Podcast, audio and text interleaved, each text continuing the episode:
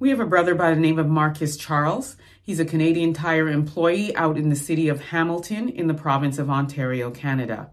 He suffered an epileptic seizure and staff called the paramedics. In the end, he ended up tasered, beaten, and charged with three counts of assault. I wouldn't say I'm feeling the greatest. My arm and everything's still swollen.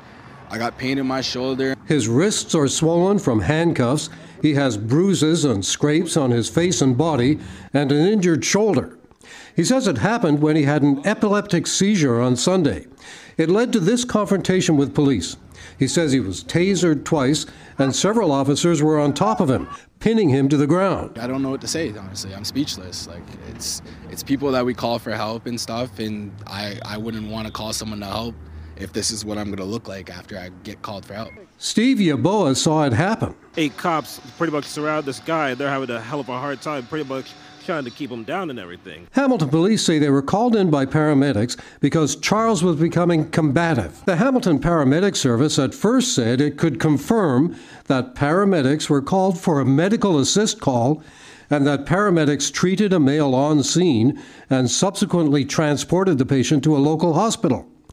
A short time later, the paramedic service released another statement saying, after further review of the events, our paramedics were involved in a dangerous, violent, and volatile situation. Charles says he doesn't remember much from the time he was having the epileptic seizure. Charles says he's facing three charges of assault. That shouldn't be anything I should be going up against.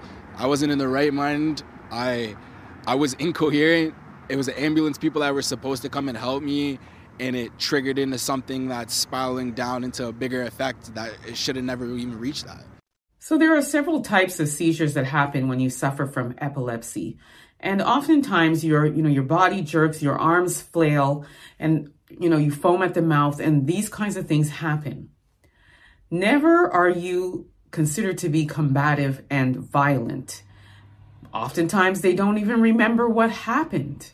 And so in this case, Marcus was not combative at all or violent, but when a black person has any level of physical movements, it's considered to be combative and it results in police injuring them. This was not a situation where somebody who suffered a medical episode ends up being beaten and battered. What I also find interesting, not so interesting, is that the paramedics first came out with a statement saying that they treated a gentleman and took him to the hospital. Then moments later, they come out with a, uh, a statement saying that this gentleman was combative and violent and it was a dangerous situation. Sounds to me like a cover up. And then we have some police officers who are saying that um, they were injured. How did all of this happen when you had multiple police officers that were pinning this man down? There were also onlookers who said at no time did Brother Marcus ever, ever lash out at the police officers. There's also reports that he tried to walk away and was dragged back by these police officers.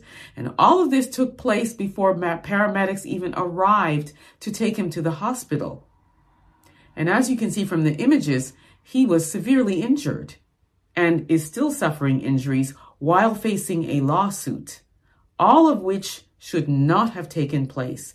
This is a clear cut situation of racism against a person who suffers from a medical situation. And this is the coding of the stereotype of the violent, combative black man when none of this is the case.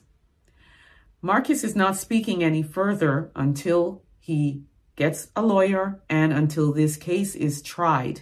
Canadian Tire obtained video footage of this situation and shared with the police. The police then say, based on what the footage shows, that they deem the behavior and treatment of Marcus to be appropriate. However, they would not share this footage when asked by Hamilton Media with them so that we can all see what happened and what was deemed appropriate by the police officers. And finally, Canadian Tire. You're slipping. This is the third report about racism at the hands of your employees. The manager of Canadian Tire has not come forward to defend your employee. An employee that's a very good one, an employee who's a family man and a hardworking employee. Yet nobody from this organization is coming forward to help this gentleman and tell his story and tell the truth. Canadian Tire, boycott Canadian Tire. Let me know what you all think about this. Don't forget to like and subscribe. Also, subscribe to my YouTube channel, EA Public Relations, where I report on all things Black, Black owned, Black events across the province of Ontario. Until next time, please be safe, everyone. Peace be.